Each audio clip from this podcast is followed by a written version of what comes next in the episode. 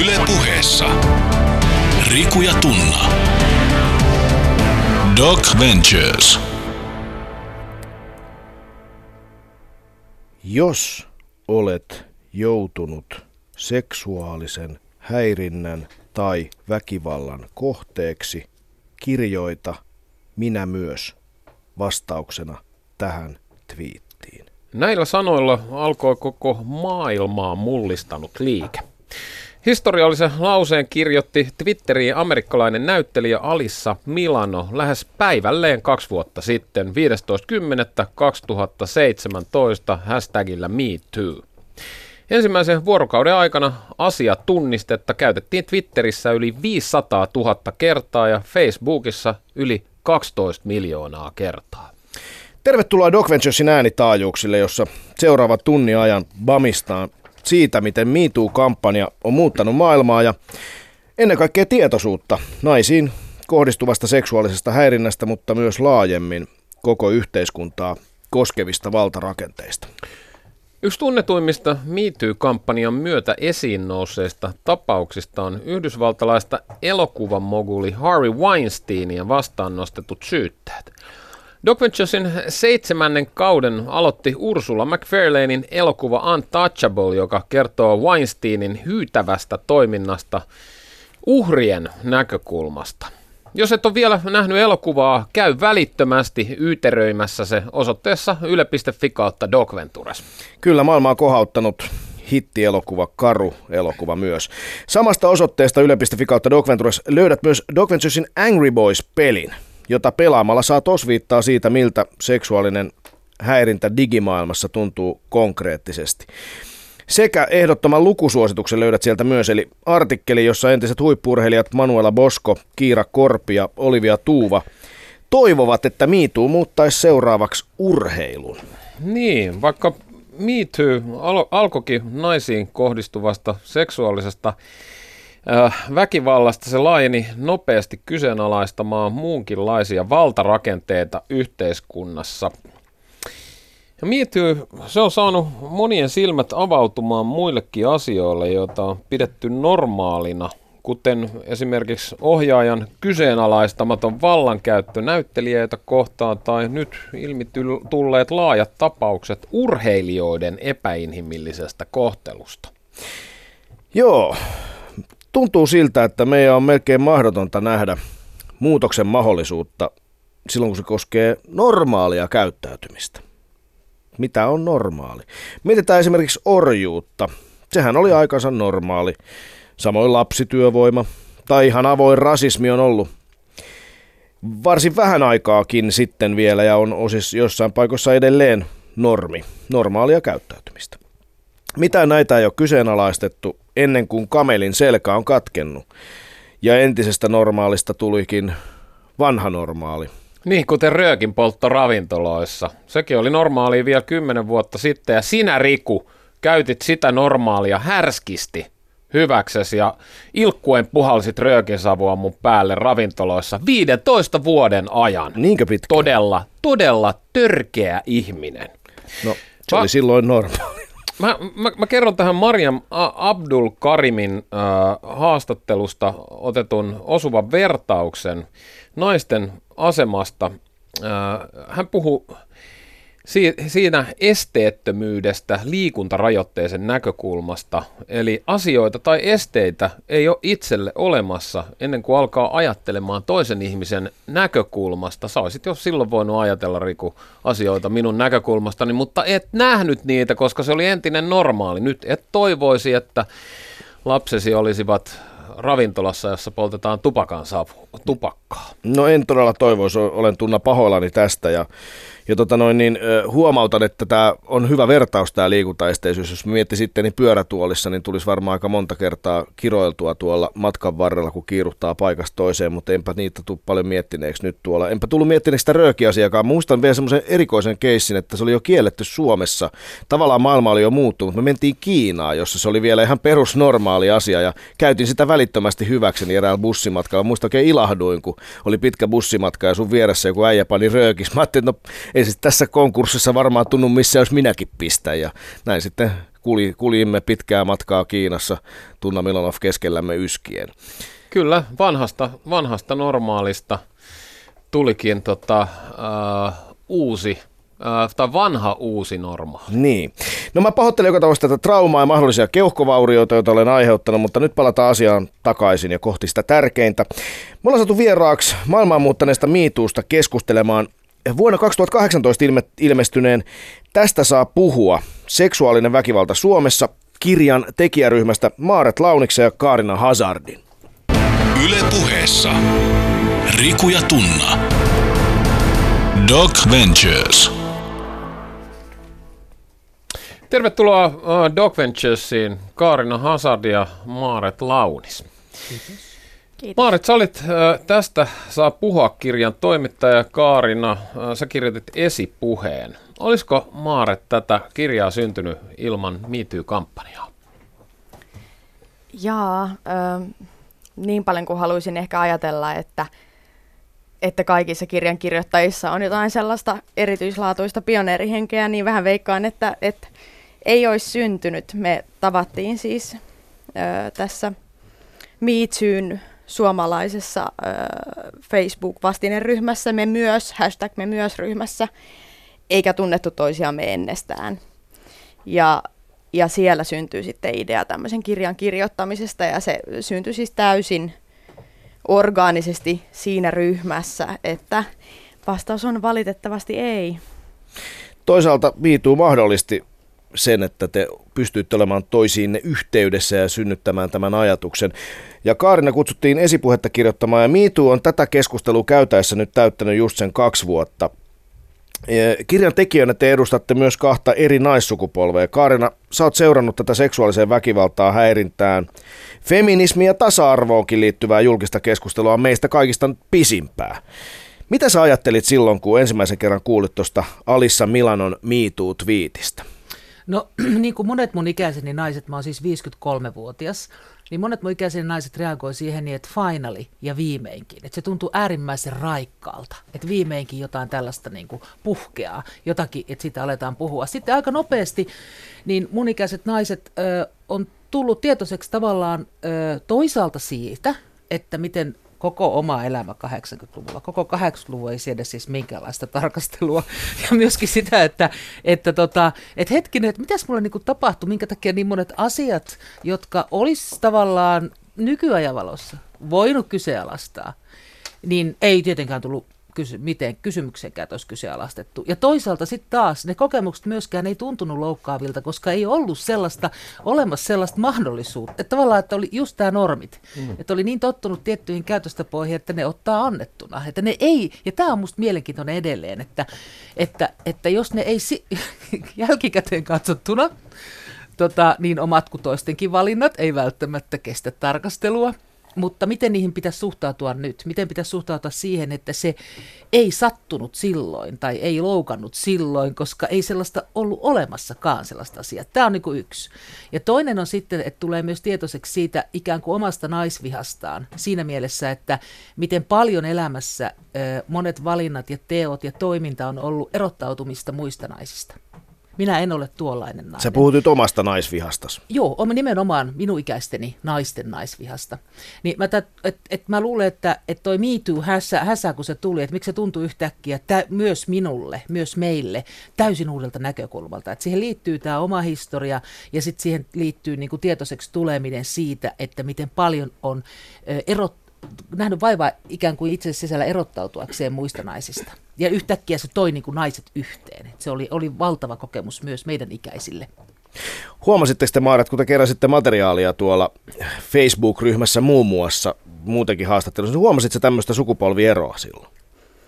Öm, pakko sanoa itse asiassa, että mitä tulee tuohon naisten keskinäiseen naisvihaan, niin ö, vaikka sellainen ero voi olla olemassa, niin mä en tunnista, että se naisviha olisi jotenkin kadonnut tässä meidän, meidän sukupolven parissa. Että et kyllä se semmoinen hyvin ö, arvosteleva ja ankarkin suhtautuminen muihin naisiin on edelleen voimissaan. Ja tietenkin Me on tosi olennainen osa siinä, että, että tällaisia asenteita puretaan.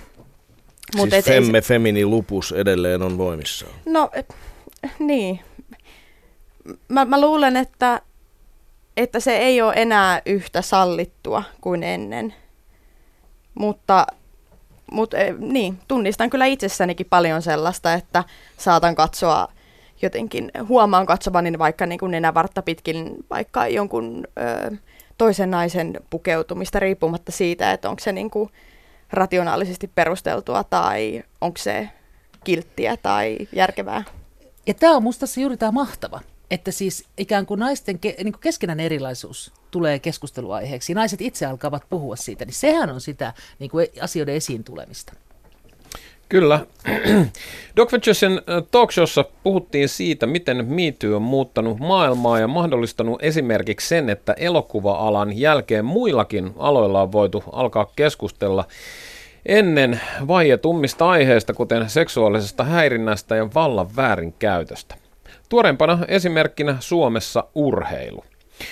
Nyt myös urheilussa on siis alettu puhua vallan käytön ongelmista, kiusaamisesta, kontrolloinnista ja ihan suoraan seksuaalisesta hyväksikäytöstä, joka kohdistuu myös todella nuoriin ihmisiin. Ja sitä tapahtuu kuulemma kaikkialla. Joogapiireissä, ratsastuksessa ja taitoluistelussa. Kuunnellaan, mitä yksi leffakellarimme asiantuntija vieraista, taiteilija ja entinen huippuurheilija Manuela Bosko toi esiin. Jos valmentaja käyttää itsekin tietämättään usein niin valtaansa väärin, niin siinä se raja on, siinä on aina niin herkillä, että kun on mm. kyse tässä nyt sanotaan fyysisestä lajista, jossa koko ajan sun ruumis ja keho on tavallaan keskiössä. Ja silloin sä et kyseenalaista myöskään äm, asioita, jotka koskee sun kehoa, jotka jollain tavalla auttaa ä, sua mm. parempaan tulokseen. Ja silloin siellä siis se, mitä on nähnyt, niin totta kai siellä niin kun, nämä se on niin psykologis-emotionaalinen mm. niin kuin tavallaan rajapinta ja sen valmentajan valmennettavan urheilijan suhde. Se on niin luot, siis se on luottamussuhde syvimmillään. Sä oot tavallaan antanut, niin kuin Kiira sanoi tuossa, sen unelman sen henkilön käsiin ja se on sulle niin kuin voi olla ainoa mm. aikuinen, jonka seurassa sä vietät aikaa, joka on niin kuin, äm, ja sä oot antanut sen elämän tietyssä mielessä sille. Mm. Ja siksi sä et haluakaan ehkä nähdä jotain tai kuulla jotain tunteita, mitä sulla saattaa siellä olla. Että tässä on nyt jotain outoa, tänne ehkä pitäisi mennä näin, mutta koska, ja mulla ei ole mitään muuta perspektiiviä, yleensä perspektiivi on tosi kapea, se on nuorella ihmisellä, se ei voikaan olla mitään muuta. Manuela valotti sitä kulttuuria, jossa valmentajan vallankäyttö siirtyy vallan väärinkäytön tai jopa seksuaalisen häirinnän ja väkivallan puolelle. Maaret Tuliko sulle vastaan tästä saa puhua kirjan materiaalia kerätessä kertomuksia urheilumaailmasta? Tota, ei, ei suoraan. Mä käsittelin mun luvussa ennen kaikkea ö, seksuaalista väkivaltaa parisuhteessa, mutta tulee kyllä mieleen, että, että se valmentajan suhde ja toisaalta niin kuin parisuhteessa kahden eri ö, tota, henkilön suhde, niin se, että se voi, siinä on semmoinen samanlainen luottamus ja jopa ehkä semmoinen intiimiys. Ö, ja voisin kuvitella, että tai ju, juuri se luottamus ja, ja se, että jaetaan asioita kahdenvälisesti eikä jaeta muille, on ehkä, se, ehkä semmoinen niin yhdistävä tekijä, joka just altistaa väärinkäytöksille. Niin, todellakin. Sä oot tosiaan kirjoittanut tuossa tuohon teidän kirjaan seksuaalista väkivaltaa parisuhteissa käsittelevän luvun ja, ja todella äsken kuvas Manuela Bosko sitä luottamusta, eh, intiimiyttä, jota voisi kuvitella parisuhteessakin olevan. Toisaalta myös valta-asetelmia, niitäkin on totta kai parisuhteissa. Näistä asioista ei ole aikaisemmin hirveästi kyllä puhuttu.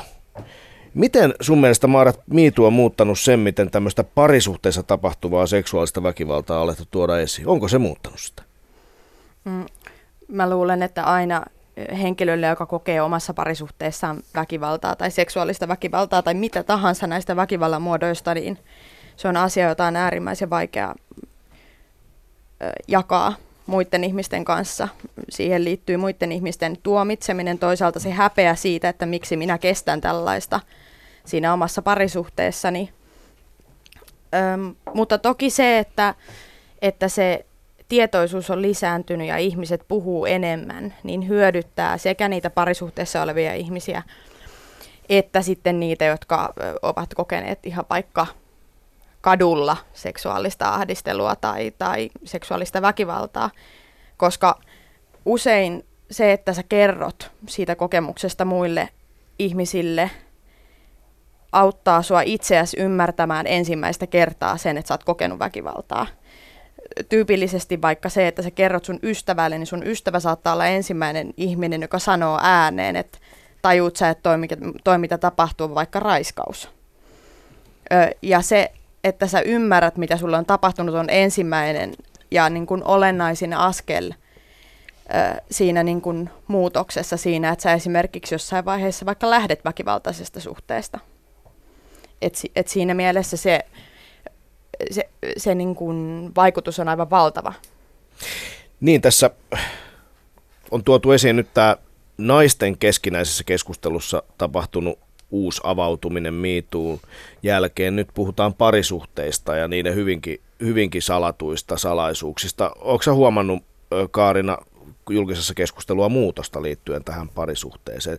Edellisen kerran siitä on varmaan käsitelty silloin, kun vihdoinkin Suomessakin tehtiin raiskauksesta avioliitossa esimerkiksi rikos. Tämä tapahtui vuonna 1994, 25 vuotta sitten. Silloin muistan, että siitä on jonkun verran keskusteltu, mutta en tiedä, onko paljon sen jälkeen.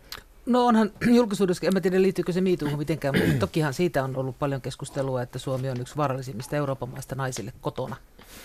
Että, että millä tavalla se on niin kuin, ö, maan tapa ja legitimoitua tietyn tyyppinen niin kuin naisiin kohdistuva perheväkivalta. Siitähän on ollut puhetta. Niin mitä, mitä, mitä ajattelet muuten kunniaväkivalta-termistä? Itse on ajatellut sitä, että kun aika usein tuodaan esille tämä kunniaväkivalta sillä tavalla, että aa, se on sitä pahaa, tietenkin toiseuteen, eli usein tiettyihin kulttuureihin liitettyjä niin kuin piirteitä. Nähdäänkö me kunniaväkivaltaa meidän omassa piirissä? Niin, no mun mielestä sitä pitäisi ensinnäkin kutsua häpeäväkivallaksi sen takia, että se ei ole väkivaltaa, jota harjoitetaan, jotta saataisiin kunniaa, vaan se on väkivaltaa, jota harjoitetaan, jotta vältettäisiin häpeää. Niin sen takia häpeäväkivalta olisi oikea termi. Mutta anyway, niin juuri tätähän me ei julkisessa keskustelussa tietenkään äh, tunnisteta, että hirveän paljonhan on suomalaista väkivaltaa, jonka voisi kuvitella ainakin johtuvan siitä, että miehet menettävät tai pelkäävät menettävänsä kasvonsa toisten miesten edessä. Että kaikenlaiset erilaiset mustasukkaisuus, tapot sun muut, niin voisi kuvitella, että olisi jotakin yhtymäkohtaa, mutta näitähän ei julkisessa keskustelussa toinen toisiinsa liitetä. Maaret. Joo, niin siis kun puhutaan siitä, että ihan vaikka naisten ja miesten kokemasta parisuhdeväkivallasta, niin yleisesti voidaan sanoa, että naiset ja miehet molemmat kokevat väkivaltaa parisuhteissa. Mutta ei ole kysymys niin kuin sillä tavalla symmetrisestä ilmiöstä, että naiset kokee väkivallan, niin kuin niitä kertoja on enemmän.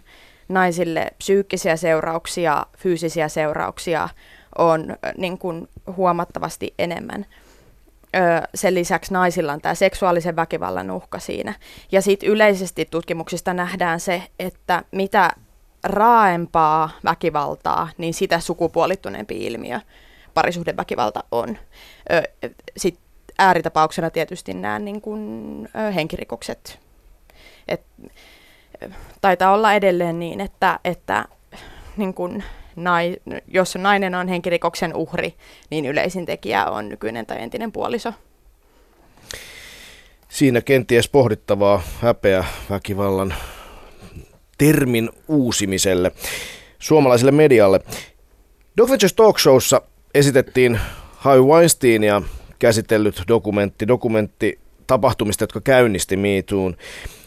Doc Ventures keskusteltiin kuitenkin enemmänkin urheilusta ja miksi urheilusta? Siksi, että harva meistä on kulttuurialalla, mutta aika moni urheilee itse asiassa tutkimuksen mukaan yli puolet suomalaisista lapsista jossain vaiheessa urheilee jossakin seurassa ja tietysti sitäkin useamman ihmisen lapsi on mukana junioriurheilussa, eli tämä keskustelu koski, koskee lähes meitä kaikkia.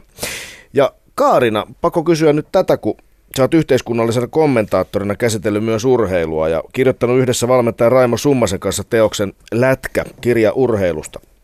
Siinä on tuotu esiin samaa vaatimusta ihmiskeskeisyydestä ja tämmöisestä urheiluytimeen kuuluvan leikillisyyden ymmärtämisestä, jota me kuultiin Dog Ventures Talk Showssakin näiltä huippuurheilijoilta mukana olleita entisiltä huippuurheilijoilta. Mutta toisaalta kirjoittajakollegasi Raimo Summanen on myös aika särmikäs persoona, joka toiminnassa on myös hyvin autoritäärisen tämmöisen pelolla valmentamisenkin ja varmasti monia hänen valmennettaviensa mielestä myös vallan väärinkäytön piirteitä.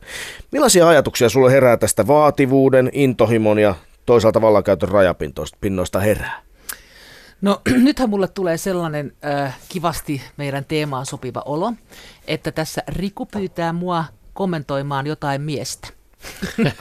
Ja tota, niin, mä en tavallaan niin kuin ihan välttis haluaisi olla tässä se tyttö, joka kommentoi jotakuta, varsinkaan joka ei ole läsnä. Ö, tota, mitä tulee siis Raimo Summaseen tällaisena mediahahmona, niin sehän nyt monen kertaan on kastattu mun käsittääkseni tietyn tyyppiseksi ja se on niinku tavallaan siihen sellaiseen miesten väliseen julkiseen kamppailuun, niin tiettyyn rooliin. Se on niinku kaikki, mitä mä siitä osaan sanoa. Mutta, tota, mutta jos se toi vaativuus, intohimo ja vallan väärinkäyttö, niin se tuli kyllä siitä Weinstein-dokkarista hyvin esiin, että monialainenhan kehui myös häntä, että hän oli valtavan kyvykäs, valtavan intohimoinen, että se tavallaan siinä meni niin kuin, että sitten se oli tämmöinen niin kuin ikään kuin oheisvahinko joka nyt sitten, josta tässä dokkarissa ja sitten on tullut se pääasia. Ja musta se on kaiken kaikkiaan vaan ihan hirveän kiinnostava aihepiiri. Se on vaikea, eikä siitä voi niin kuin, sitä on kauhean vaikea eh, normittavasti ilmoittaa, milloin mikäkin menee mihinkin. Se on missä tahansa ihmisten välisessä tilanteessa niin, niin se on vaikea asia. Ja sen takia tietysti ainoa tapa saada siitä mitään selkoa on puhua siitä ääneen, puhua mahdollisimman paljon, eikä jäädä sellaiseen mykkyyteen, missä osallis, osapuolet ovat epävarmoja siitä, mitä tässä oikein tapahtuu.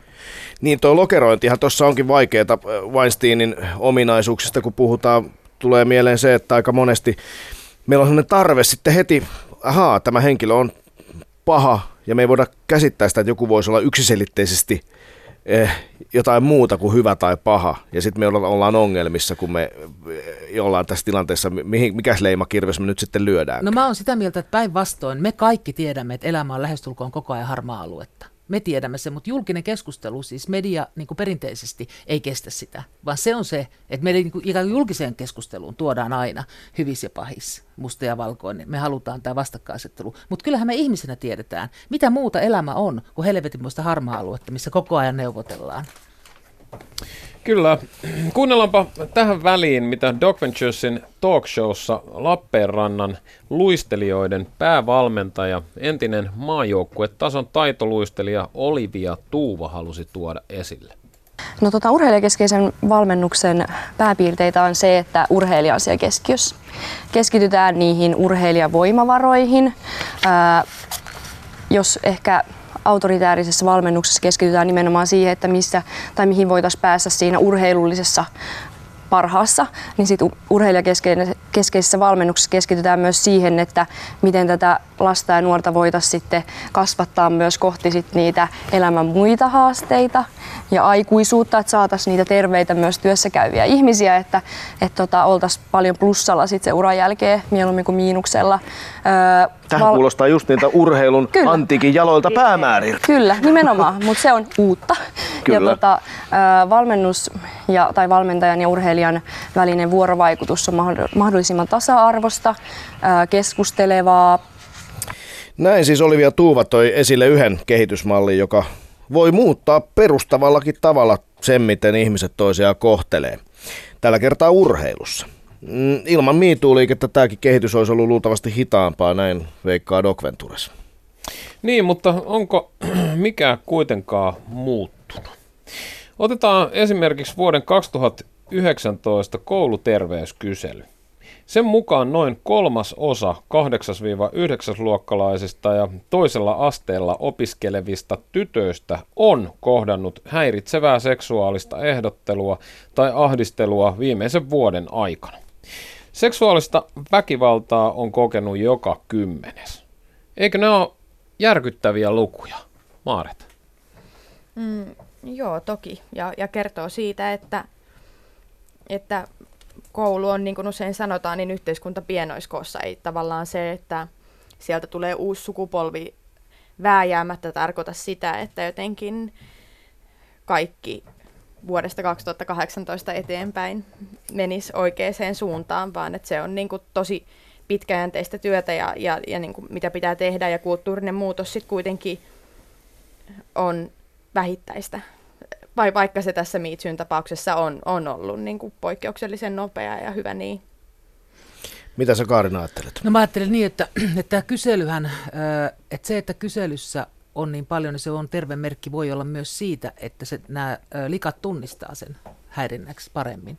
Että aikaisemmin sitä ei ole niin kuin ilmoitettu, että ne on tullut ymmärtämään sen. Tästä voi olla kysymys. Kyllä mä haluaisin tämän pikemminkin teille heittää, että, että kertokaa te, miten näin on. Että tällaisena miehinä keskikäisenä miehinä, jotka olette tätä seurannut, mikä teidän vastaus tähän on sitten, koska tässä kuitenkin on käsittääkseni niin, että tytöt kokevat ja pojat tekevät tässä kyselyssä niin kertokaa te miehinä, miksei tämä ole valunut nyt välittömästi kaikkiin poikapolviin. Tämä on hyvä kysymys. Ja tota, mäkin ajattelin tuosta noista luvuista, että voiko olla niin, että, että, että tämän jälkimainingeissa uhrit A tiedostaa paremmin, mitä on tapahtunut, ja B uskaltaa tuoda nämä tapahtumat paremmin esille.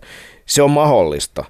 Mä itse uskoisin, että ne vähenis. Mulla on nyt tästä sellainen tuore kokemus, tosin hyvin pieni otanta. Hakaniemen torilla kiertelin karvalakki päässä Hannu Karpon jalanjäljissä ja haastattelin naisia, eri-ikäisiä, naisoletettuja ja sitten huomasin siinä, että mitä nuoremmaksi mentiin, niin sitä vähemmän oli henkilökohtaisia kokemuksia. Toki se liittyy myös, että ei ole ehtinyt elää niin kauan, mutta kyllä mulle sellainen fiilis syntyi siitä, että ehkä se olisi kuitenkin vähän vähentynyt. Meidän aikaan sitä tapahtui varmasti enemmän, mutta 80-luvulla me oltiin nuoria, sä puhuit Kaari, se oli, se, oli, se oli yhtä harmaata aluetta, pois lukien pois lukee vaatetus. tota, tota, joo, ja sitten tuosta, tota, kun sä, te puhutte tässä niin kuin mieluusti seksuaalista häirinnästä, niin nythän tämä on toki jo heti laajentu mun mielestä puhumaan mm. sukupuolista häirintää. Että sitten kaikki, esimerkiksi tämä teidän Angry Boys-peli ja muu, niin siinähän puhutaan sukupuolisesta häirinnästä. Mm. Että se, että sä, sulla on joku sukupuoli, niin se tavallaan siihen nimenomaan hakataan ja yritetään mitätöidä sua sen, sen jonkun semmoisen ominaisuuden tähden, jota sä et itse voi niin kuin valita pois. Että se on mun mielestä laajempi ja niin kuin tärkeämpi tämä asia. On, ja sitten jos nyt ajatellaan vaikka näitä omakohtaisia ajatuksia mm. tyypiltä, joka ei ole No voi olla. Kyllä musta tuntuu, että mä oon esimerkiksi joskus ala-asteella, niin tota, esimerkiksi kun meitä saattoi olla siinä muutama sälli, jotka kävi niin kuin jos jolla oli silmälaseissa semmoiset kuminauhat niin vetelemässä täältä takaa, että se boing ja sitten myös rintaliiveistä, kun joillekin niitä alkoi ilmestyä, niin on tätä tehty. Musta se oli aika yleistä silloin. En osaa sanoa, oliko nyt itse siinä niin kuin, kuinka paljon osallisena, mutta kuitenkin. Mutta se, mikä niin kuin, että siinä ne niin kuin vakavimmat. Mutta se, mikä on musta ihan selvästi sellainen, mikä itsessäni huomaan, niin on tämä tämmöinen niinku dominointi ja päälle puhuminen ja semmoinen niinku huomaamaton vähättely. Että musta tuntuu, että se on, siinä on ehkä parempi. Ja tämä onkin mainiota, että tämä on tullut tämä MeToo, se on tehnyt siis miehet niinku tietoisemmaksi tästä. Että siinä on vähän se, että joka on kerran nähty, niin sitä ei enää voi olla näkemättä. Et kun siitä on tullut, niin sit, et tulee erilaisissa valintatilanteissa tietoiseksi siitä, puhunko mä nyt päälle ja, ja okei, toi on nuori hyvännäköinen nainen. Ö, onko nyt niin, että mä en usko sitä auktoriteettina juuri sen takia, että miehet, mä luulen, että paljon on sellaista miesten sisäistä ja myös naisten sisäistä puhetta, että minkä takia joku asetelma on tietynlainen tai tiettyjä asioita tapahtuu. Ja tämä on itse asiassa se suurin asia, mitä miitu on tuonut. Ja se on mainiota sen takia, että tässä on niin paljon sellaista, sellaista niin kuin uhkaa, että julkinen häpeähän on kauhea asia ja kukaan meistä ei halua sitä. Mutta tämä kyllä mahdollistaa ikään kuin tällaisen sisäisen keskustelun itsensä kanssa, että mitä tässä nyt oikein itse asiassa tapahtuu, kun mä teen näin tai kun tämä asetelma on tämä. Ja mä uskon, että tavallaan me tullaan niin kuin rakenteessa näkemään vielä tämä muutos tässä niin kuin syvemminkin. Se näkyy nyt jo monessa, millä, miten rekrytoidaan miten kelle annetaan ääni, miten tar- paljon tarkemmin pidetään huolta siitä, että ei ole all male panel ja näin edelleen. Kyllä niin, se, niin, niin, ja ihan, ihan huomaa sen omassa elämässään jopa miesten kanssa keskenään tämmöiset pukukoppipuheet on vähentyneet huomattavasti. Ei tarvita siis edes miestä ja naista siihen enää. Tämä on vaan... kiinnostavaa kuulla, koska tähän on sellainen tieto, mihin niin kuin naiset ei koskaan pääse. Kyllä, pääse ja se kuin... ainakin, ainakin, no toki kuulumme siihen hyvin pieneen prosenttiin, jotka ovat äh, aikaisia omaksujia, äh, mutta, mutta niin, no, no kyllä mm, näin, näin nyt voi sanoa olevan. Mm. Mutta joka tapauksessa kyllä mä uskon, että se siitä laajenee ihan varmasti, niin kuin kaikki asiat. Mä haluan sanoa puukoppipuheesta mustavalkoisuus jaottelun nimissä sellaisena puolustuspuheen, puolust, puukoppipuheelle. Ja tämä on vähän vaikeaa sanoa tässä, kun on kaksi ö, älykästä naista paikalla ja yksi älykäs mies. tota, niin, Kaksi niin, älykästä naista ja tunno. niin, tota, ö, se, että, että tota, puukoppipuheita, jota olen itse olen kyllä jossain määrin viljellyt, olen aina viihtynyt hyvin myös tämmöisissä miehisissä porukoissa, olen ollut töissä satamassa, ahtaalla ollut armeijassa ja sen tämän tyyppisissä niin, niin mä oon kyllä nähnyt niissä myös hyvin paljon semmoista epävarmuutta ja vähän niin kuin tuommoista Venäjän politiikkaa, että puhutaan niin kuin omille. Että oikeasti puhutaan vähän älyttömyyksiä, mutta ne, se on tämmöistä, että vahvistetaan semmoista mehenkeä ja samalla tietyllä tavalla tuodaan esille se oma epävarmuus näiden naisten edessä.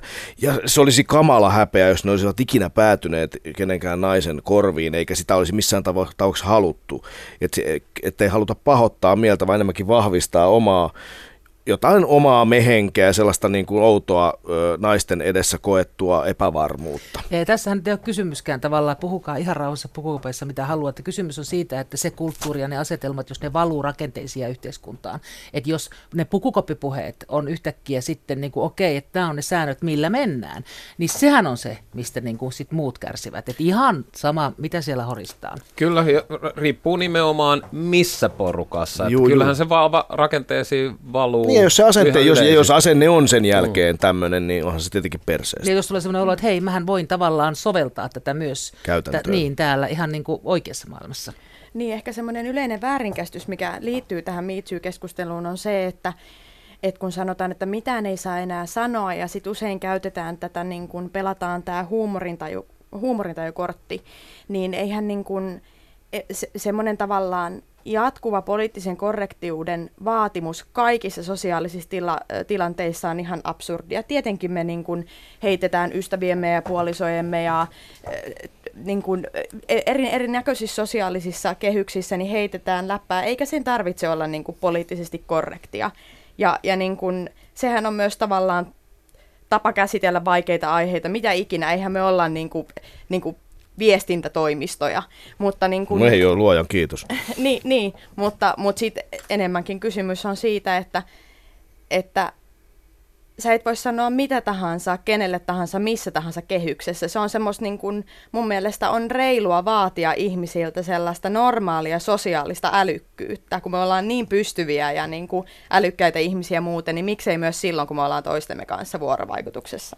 Tätä perään kuulutti Hakaniemen torilla mun haastattelemat naiset, jotka kanssa ihmetteli tätä, että miten niin ei saa mitään enää sanoa. Että totta kai saa, että, että, että kyllä sen vähän niin kuin vertaus pornoon, että on vaikea määritellä pornon ja jonkun erotiikan rajaa, mutta kyllä sen pornon tunnistaa niin vähän samalla tavalla, että kyllä se nyt tunnistaa, milloin se on tarkoitushakusta ikävää toimintaa, se, se huumori, mistä puhutaan. Mutta tämä mua järkytti se, miten tosiaan iäkkäin näistä haastateltavista toisille sen, sen että miten, miten jatkuvaa se läppiminen oli aikoinaan ja myös se, että olit huora – joka tapauksessa, jos et antanut tai sitten jos annoit. Ja tämä oli musta aika, hän koki sen hyvin niin kuin hienon asian, että, että tämä on muuttunut. Onko milleniaaleilla helpompaa, Maaret? Mm, toivon, että on. Öm, mä, en, mä en koe ainakaan esimerkiksi, että naisen seksuaalinen aktiivisuus herättäisi hirveästi paheksuntaa. Niin paljon kuin vaikka jotain sinkkuelämään eh, nykyisin parjataankin tällaisista niin kuin kyseenalaisista naiseuden representaatioista, niin kuitenkin sitten jo, jollain tavalla tuntuu, että se on ehkä myös aikanaan tuonut meille milleniaaleille ö, myös sellaisen mallin siitä, että seksi voi olla hauskaa ja että siihen liittyy iloa ja että, ja, että se voi niin kuin, niin. Niin ei tarvitse enää puhua antamisesta ja saamisesta. nimenomaan, ja, ja, et siinä on niin kun, ja jollain tavalla siinä ollaan niin kun aktiivisia toimijoita. Mä toivon, että tämä asia on näin, mutta toisaalta voisin kuvitella, että äh, riippuu paljon porukasta ja niin edespäin. Onko Kaarina milleniaalit pullamössö porukka, jolla on kaikki paljon helpompaa? En mä tiedä, siis kun mä just jäin miettimään tota, että no ei, en mä nyt voi sanoa, että 80-luvulla sitten, jos nyt taas palataan siihen, niin tota, että oliko se silloin sitä, siis se huorittelu oli muista paljon vähäisempää silloin. Niin eli ehkä se on vielä että kauempaa julkinen, ollut. julkinen huorittelu siis myöskin ihan tekniikan kehittyessä. Et on tullut, kun siinä on se anonymiteetin mahdollisuus, että, että, että harv, eihän sitä nyt jätkät kehannu huoritella, harvat kehitys, mm. siitä tiedettiin. Niin kuin, et, yhtään sitä puolustelematta, niin tota, että nykyään taas siitä on tullut tavallaan se, se, mitä se yrittää tehdä se huorittelu koko ajan muistuttaa siitä, että sinä et saa puhua, sulle ei ole puheoikeutta, että sä oot niin kuin, minä olen subjekti ja sinä olet objekti. Sitähän se yrittää sitä valta-asemaa sementoida. Siitähän siinä on kysymys, että eihän siinä, niin kuin, siinä huorittelussa ole mun mielestä pitkään aikaa ollut kysymys nyt varsinaisesta seksuaalisesta aktiivisuudesta. Joo, tämähän on tuttua myös lainsäädännöstä aikoinaan raiskauslainsäädännössä se oli määritelty niin, että jos nainen on irstas, niin hän ei voi olla uhri. Minkäänlaiselle seksuaaliselle väkivallalle se ei ole mahdollista, eli hänellä ei ole mitään puheoikeutta. Tästähän saadaan hyvä aasinsilta Donald Trumpiin. Me nimittäin haastateltiin Doc Venturesin Me Too-dokkarin, eli Hollywood-moguli Harvey Weinsteinin rikoksia käsittelevän Untouchablein ohjaaja Ursula McFairlane. Ja Ursulan mielestä Toon kamelin selän katkas Donald Trump naisia vähättelevine asenteineen ja grab them by the pussy puheineen. Oletteko samaa mieltä? Kävikö siinä näin? se oli varmasti yksi semmoinen, yksi semmoinen keskeinen tapahtuma.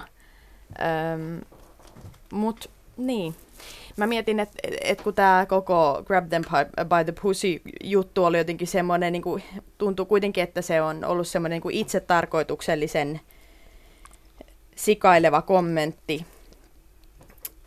Öö, niin kuin puhuttiin siitä tavalla, että mikä on uusi normaali, niin en mä usko, että kukaan tai suurin osa ihmisistä ajattelee, että tällainen kommentti olisi mitenkään normaalia, vaan kyllä kaik, niin kuin suuri osa ihmisistä joka tapauksessa luokittelee sen sinne niin kuin ö-mappiin. Ö, kuitenkin sitten niin kuin tavallaan se, että et, et kun katsotaan kansainvälistä politiikkaa, niin meillä on tämmöinen niin kuin uusi konservatismin nousu. Meillä on Brasilian Bolsonarot ynnä muut, jotka niin kuin heittää törkeitä kommentteja naisista ja vähättelee niin kuin, seksuaalista väkivaltaa ynnä kaikkea muuta, että et en mä niin kuin, kyllä, kyllä mä näen sen sellaisena, öm, kyllä, mä, kyllä mä näen sen tärkeänä juttuna, mutta en osaa sanoa, oliko se sitten se kamelin selän katkaiseva se tota, sitä amerikkalaista niin kun, ö, kontekstia on tietysti vaikea täältä käsin kuvitella mihinkään, mutta tottahan tässä on koko ajan meneillään edelleenkin tämä, että kuka täällä määrää. Siitähän me keskustellaan. Siis konservatiivisten tahojen nousu ympäri Eurooppaa ja läntistä maailmaa. Ja just tämä, että siinä mielessä se on voinut olla triggeri tämä, tämä pusi-kommentti, koska se on just sitä lokeruun puhetta. Minä siinä myös puolusteltiin jälkikäteen, että eihän siinä mitään, mutta kysymys on siitä, että okei, mikä puhe täällä määrää, kenen säännöillä mennään? Onko se nyt niin, että te saatte siellä niin kuin, niin kuin taantumukselliset päättää, että palataan vanhaan, se sopi teille? Ei, ei palata. Että kyllä siinä mielessä on tietenkin voinut olla siis sen tuottama tällainen hetki.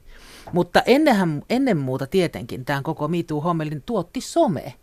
Eihän se olisi, niin kuin, vaikka perinteinen media sitten kirjoitti Weinsteinista ja näin, niin eihän se olisi ilman somea tapahtunut. Että kyllä toi some on ollut nimenomaan se, joka on tämän ihmeen saanut aikaiseksi. Niin, sosiaalista mediaa on ollut vaikea vaientaa. Dokkarissa nähtiin, miten Weinstein vaiens erittäin tehokkaasti mediaa. Sekä New Yorkissa että Los Angelesissa hänellä oli erittäin voimakas valta-asema. Hän tunsi henkilökohtaisesti ihan näistä paparazzi-valokuvaista lähtien henkilöitä aina sinne toimitusten huipulle asti. Ja hän onnistui vaientamaan nämä nämä käytöt, mutta, mutta sosiaalisessa mediassa ei pystynyt vaientamaan. Toisaalta sosiaalisessa mediassa uhrit löytävät toisensa helpommin, vai joo, mitä? Joo, ja sehän se on se ihana siinä, että naiset löytää toisensa, tulee yhtäkkiä hieman tietoiseksi, että mä en olekaan ainut, me ei olekaan ainoita, mä en ole mikään erikoistapaus, vaan Herra Jumala, tämä on täysin yhteistä ja yleistä kokemusta. Se on ihan valtavasti voimaa tuomaa, tuovaa. Mutta näinhän se menee, että myöskin tota, sosiaalisessa mediassa voit puhua ne, joilla ei ole mitään kytköksiä niin kuin ta, tällaisiin, tällaisiin niin kuin Weinsteiniin. Että nämähän oli kaikki toimittajat ja muut, nehän on kytköksissä, ne on riippuvuussuhteessa. Että kyllähän tämä some on niin kuin räjäyttänyt tämän tällaisen yhteisen ja julkisen keskustelun monessa mielessä ihan ihmeellisiin. Siellä saavat, kuka tahansa saa siellä äänen ja hetken aikaa se ääni on yhtä suuri kuin kenen tahansa ääni. Se on ihmeellinen kulttuurinen tilanne, missä me ei koskaan ennen tätä olla oltu. Niin, varmasti se on ollut siinä se yksi salaisuus. Toisin kuin urheilussa. Doc Ventures Talk Shown leffaklitsussa oli mies, jonka ansiosta me tiedetään nyt melko karmipia lukuja junioriurheilun pimeästä puolesta. Nuorisotutkimusverkoston vastaava tutkija Mikko Salasuo toimi johtajana isossa hankkeessa nimeltä Kentältä kabinetteihin, jossa tutkittiin muun urheilun rakenteita ja yhdenvertaisuutta. Ja ainakin mua järkytti, että kiusaamisesta ja häirinnästä urheilussa tiedettiin tarkasti Suomessa vasta 2010-luvulla, koska sitä ei aiemmin älytty tai haluttu tutkia. Kuunnellaan, mitä Mikko kommentoi öö, öö, sitä verkkoa, johon kaltoin kohdellut usein on tähän saakka törmänneet. Miten niin syntyy semmoinen verkko, jos on joku, val, joku ihminen, jolla on valtaa, että se ei ole ainoastaan se, se alistetun ihmisen suhde siihen ihmiseen, joka sitä mm-hmm, valtaa käyttää, vaan, mm-hmm. vaan sillä alalla tai, tai, tai niissä piireissä liikkuvat henkilöt. Eli se valta, niin kun, mm. sitä voi käyttää niiden verkostojen kautta, jolla se yksilö ei mm. tavallaan voi kääntyä kenenkään puoleen niissä no, verkostoissa, koska joka suunnassa mm. tavallaan lymyää se sama henkilö. Kaupungin Juu, niin, juuri näin. Ja sitten Kyllä. toinen varmaan, mikä mun mielestä mä uskoisin, että on aika universaali, tuossa lopussa kun puhuttiin, että se ei varmaan itse edes tajunnut hmm. sitä, että mitä se oli tehnyt. Ja hmm. mun niin kuin elämänkokemus ja se, mitä mä oon nähnyt, erilaisia vallanverkostoja ja niissä myös väärinkäytöksiä, niin niille aika tyypillistä juuri on Joo. se, että vaikka se olisi miten räikeää, vaikka se olisi miten niin kuin lainvastasta ja ohjeiden ja säännösten vastasta, niin nämä ihmiset niin kuin ikään kuin itselleen pystyy perustelemaan, että he ovat silti tehneet jotain oikein ja muut tekevät mm. väärin. Näin siis Mikko Salasua. Ihmiset pystyy perustelemaan itselleen monenlaista asiaa, räikeää vallan väärinkäyttöä tai yhtä lailla siitä vaikenemista. Olennaista on, että kyseessä on verkostot, jotka on usein näkymättömiä, mutta vaikka sosiaalinen media on pystynyt luomaan myös uhreille verkostoja tuomaan uhrien äänet kuuluviin, siellä on syntynyt myös vastavoima. Ja pohdin, että eikö sosiaalinen media ja digimaailma ole myös lisännyt alistamista, kiusaamista ja seksuaalista häirintää. Törmäsittekö tällaiseen? Tästä saa puhua kirjassanne. No joo, siis kyllähän some tarjoaa siihen alustan.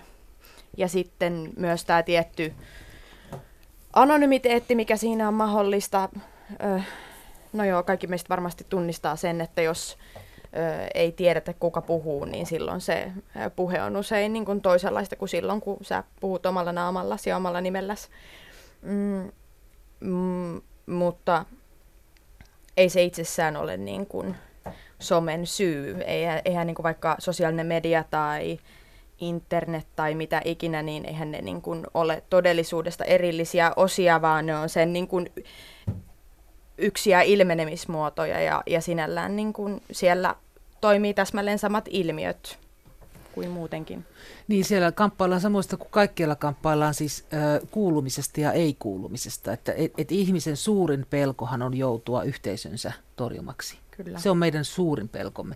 Niin sitä, sen ymmärtää, että tuossa urheilussa esimerkiksi just kun tulee tämä, että okei se tuntee kaikki, ei voi kellekään puhua, että se, se ö, kokemus siitä, että on, on, niin kuin, on sen, sen yhteisö, se on niin tiivis yhteisö ja jos mä puhun tästä niin, tai kuvailen tätä, niin mä joudun se ulkopuolelle. Se voi olla niin syvä se kokemus, että ei edes ajattele sitä asiaa, että ei edes itselleen myönnä, koska se on niin paljon suurempi se pelko joutua ulos.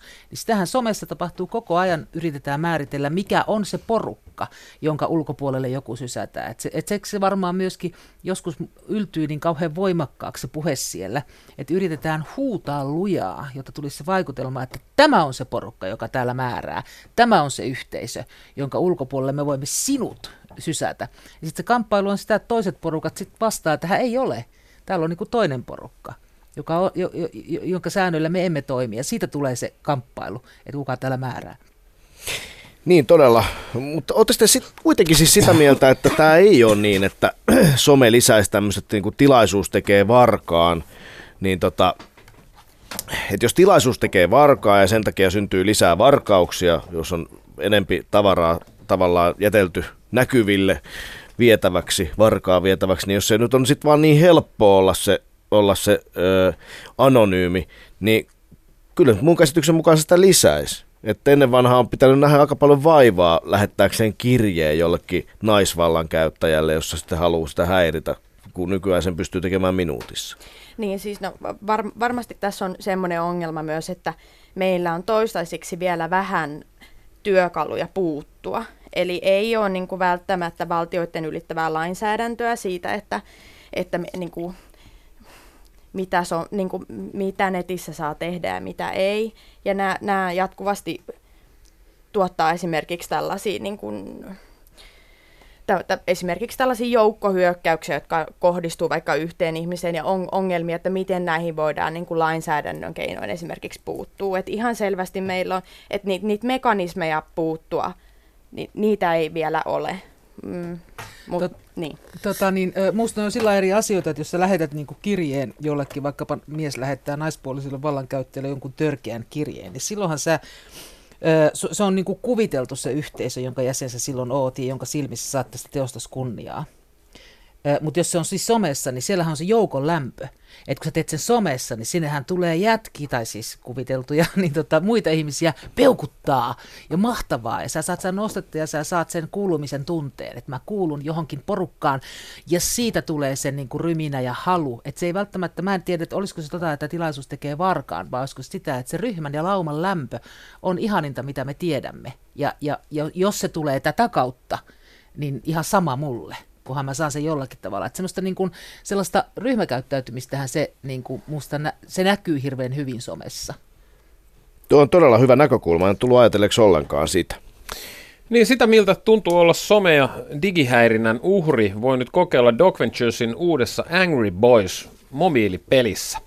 Se toimii kaikilla päätelaitteilla. Menkää ehdottomasti testaamaan se osoitteessa yle.fi kautta Ventures. Kävittekö te kokeilemassa tätä meidän Angry Boys-peliä?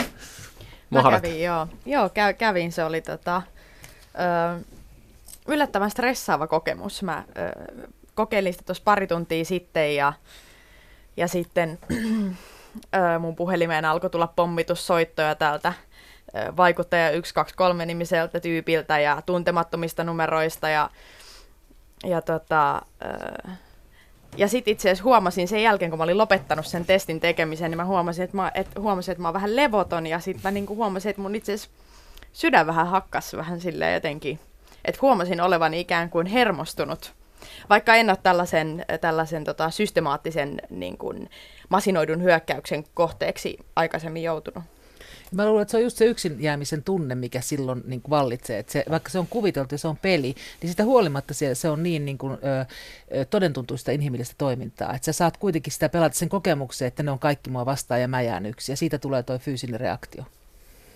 Joo, se oli hir- hirveätä myös tälleen niin kuin miehenä ikään kuin huomata se, myös se positio siellä ja se valta-asetelma, että et, et ei välttämättä miehenä myöskään saisi ton tyyppistä ää, viestintää itselleen ja, ja sitä kautta se miehenä ymmärsi myös hyvin. Joo, vaikka se on somehäirintää totta kai tällaisessa julkisessa työssä saako osakseen totta kai, mutta ei ton tyyppistä. Mutta onko sulla Kaarina tämä kuinka tuttua tämmöinen häirintä? Niin, mä rupesin tätä tekemään, niin mä olin sillä, että se oli tota, totta kai vähän muutettavat muuttaen, mutta se oli niin jo kaukaa tuttua, että sitten mä olin, että en jaksa. Niin, että sulla on niin ihan tarpeeksi tullut jo näitä muuta. Niin, että tavallaan, että, että ei jaksa sitä ihan pelinä ruveta. mutta, niin. mä, mutta mä oon sitä mieltä, että se on hieno homma, että jos vaan jätkät sitä tekis, niin just toi, mitä Tunna sanoi, että se, että se niin kuin auttaisi eläytymään toiseen, niin se on mun mielestä mainio siinä mielessä. Joo, mutta ta- saako sanoa yhden asian? Mm. Totta kai.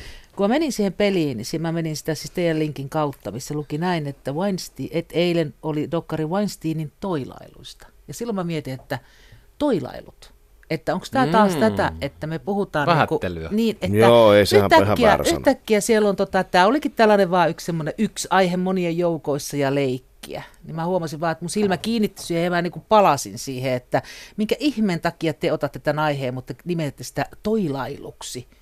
Siellä on päässyt lipsahdus. Siellä on, joo, mutta on, on, on, on muuten väärä sana. Mä muistan, että sanaa toilailu on käytetty vaan tuosta meidän seuraavan dokumentin, eli Donald Trumpin presidenttikampanjaa, mm. ja siinä käytetään sanaa toilailu, koska sitä, siihen se kyllä kuvaa siihen kampanjaan ihan hyvin. Mutta tota... Mut ymmärrätte varmaan, mitä mä joo, joo, totta siis kai. Sillä, että, että kaikki on... niin kuin kovat ja vakavat ja, ja vaikeat aiheet, että meillä on myöskin halu lieventää niitä niin, aivan. jollakin tavalla sellainen keskusteluun sopiviksi. Mutta se kiinnitti huomiota, koska tämä oli niin kuin erityinen aihe. Todella, Hyvä, todella. Sanoit, Korjataan. Mainitsit asian. Korjataan, mutta hei, tämän some- ja digihäirinnän yksi muoto on dickpikit eli kikkelikuvat, ja tällaista kilttiä keskikästä aina jaksaa yllättää, mitä moni nainen, etenkin asioihin kantauttava nainen on, on niitä pyytämättään saanut, ja se yllättää, miten moni nainen öö, on kohdannut jossain vaiheessa elämänsä tällaisen vilauttelijan.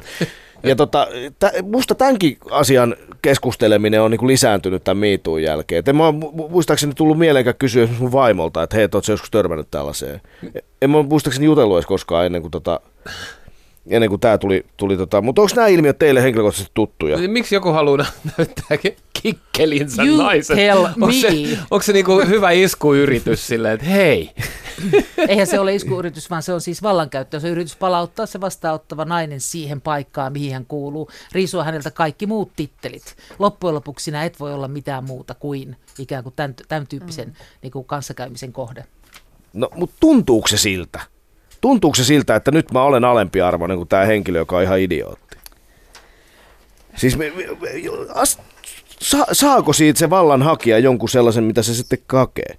Niin, niin jotenkin henkilökohtaisesti koen, että se on tuommoinen niin kuin sukuelimen ö, kuvan vastaanottaminen on jotenkin niin absurdi tapahtuma, että siinä on jotenkin, no, si, no siihen suhtautuu niin kuin absurdina tapahtumana ja se on niin kuin hämmen, hämmentävää, mutta tota, ö, mutta ky, niin kuin kyllähän ky, kyllä mä silti voisin kuvitella, että se, että, että sä niin kun tunkeudut toisen ihmisen tilaan, on se sitten vaikka se sun puhelin, joka on sulle tosi henkilökohtainen, niin jo, tällaisella kuvalla, niin, niin kyllähän niin kuin siinä on tarkoitus niin kuin järkyttää jotain. Et, et niin kun, et, et siinä mielessä mä pidän sitä ehkä niin kuin häiritsevänä sen takia, että, että se tarkoitus siinä on nimenomaan järkyttää. On, joo. Säikäyttää, pelästyttää, tehdä susta heikompi. Ja myös sanomassa se, että sun kanssa ei jutella. Niin kuin tavallaan, Niin, että se lopettaa joo. keskustelu, se on ihan sama mistä, niin se lopettaa ihan kaikkea. Se on hirveän masentavaa. Se on niin mun mielestä masentava kokemus. Jotenkin vähän niin kuin ihmiskunnan kannalta. Siis tulee sellainen olo, niin kuin, että voi ei. Eli siis tästä voi tulla semmoisen johtopäätöksen, että eikö nyt oikein johtopäätöksen, että, että tässä tämmöisessä seksuaalisessa ahdistelussa, väkivallassa ja häirinnässä lopulta on kyse ihan jostain muusta kuin seksuaalisuudesta. Eli siinä onkin kysymys vallasta puhtaasti. Oletteko tätä mieltä? Nimenomaan. Se on ainoastaan kysymys vallasta. Niin, me eletään nyt digitalisaation ja ilmastokriisin takia murroskautta, jossa monet vanhan vallan linnakkeet murtuu. Onko miityyssä teistä lopulta kyse samasta asiasta, eli sukupuolten valtataistelusta?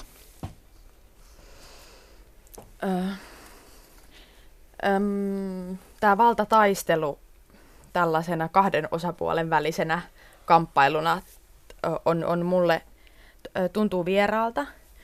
Öm, Taitaa olla vähän miehinen näkökulma se valtataistelu. Öö, jo, joo, Mut, mutta siis, mut kyllä, kyllä mä koen, että tässä on kysymys siis val, niin kuin valtakamppailusta, mutta, mutta en kahden osapuolen välisestä ö, valtakamppailusta. Ja mä, ja mä koen, että ö,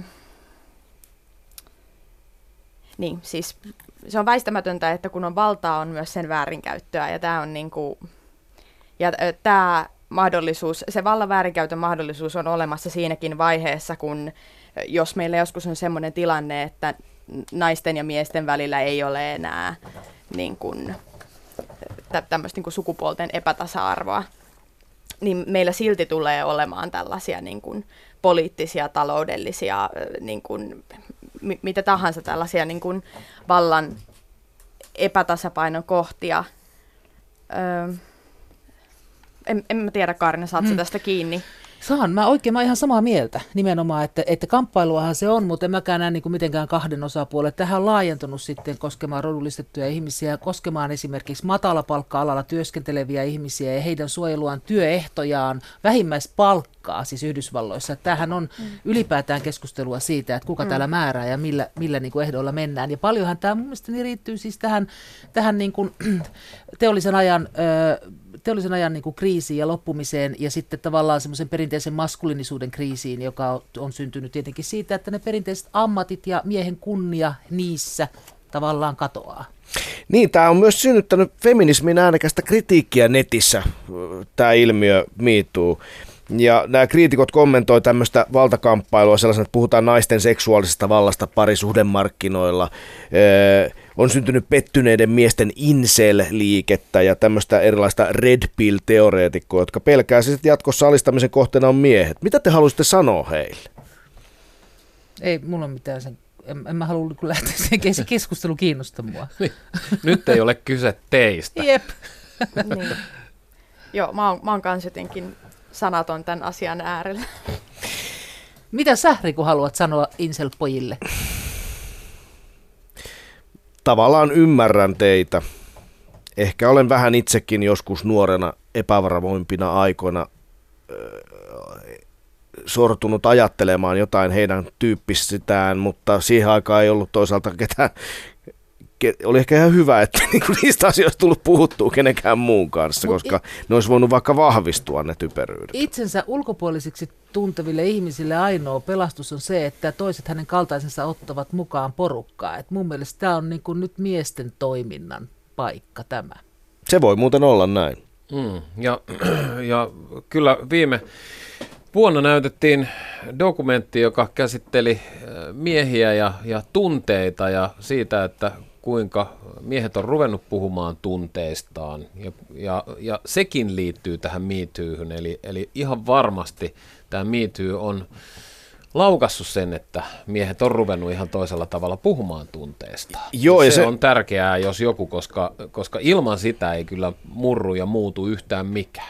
Ja Insel-porukalle sen mä halusin kyllä sanoa, että, että nimenomaan tämä tyyppinen asia auttaa siinä, että semmoinen vanhan mallin miesmenestys, niin kuin, jota, joka tuntuu mahdottoman vaikealta tavoittaa ja he siellä vaan kaatavat naisia ja dominoivat tätä maailmaa, niin se on mahtavaa, jos se, se sortuu, koska silloin oikeat tyypit ja oikeat asenteet saavat sen, minkä kuuluukin, he perivät maan.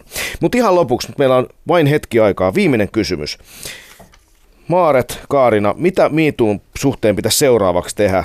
Pitäisikö mennä urheilusta ihan toiselle alalle vai jotain ihan muuta? Mitä me ollaan vielä tajuttu miituusta? Pikainen vastaus hirveän isoon kysymykseen. Mä en koe, että, että Meetsyn tavallaan tarvitsee mennä minnekään, koska se on niin kuin, jotenkin alhaalta ylöspäin kulkeva, jotenkin aika anarkistinen liike, joka nimenomaan tavallaan menee sinne, missä se epäkohta on, ja siten mä en niin kuin, koe, että, se välttämä, että sitä edes tavallaan jotenkin voi kuljettaa mihinkään paikkaan, vaan se menee sinne, missä näitä niin kuin vallan väärinkäytön ongelmia on. Kiitos Maarit. Tota, mä ajattelin, että se Me Too tarkoittaa minä myös, myös minä. Eli olen täällä ää, niin kuin joukossanne ja mun kokemukset on samoja kuin teidän kokemukset. Mun mielestä se on sellaista yleistä niin kuin ruohonjuuritason ää, toinen toisensa löytämistä. Ja mun on kauhean vaikea nähdä, että se oikeastaan loppuisi mihinkään että se valuu mun mielestä niin kuin somen ja, ja tämän nykyisen niin kuin mediailmaston kautta niin kuin yhä laajemmalle. Hienoa, kiitos. Tässä kohtaa Doc Venturesin aika on täynnä. Kiitos haastattelusta Kaarina Hazard ja Maaret Launis.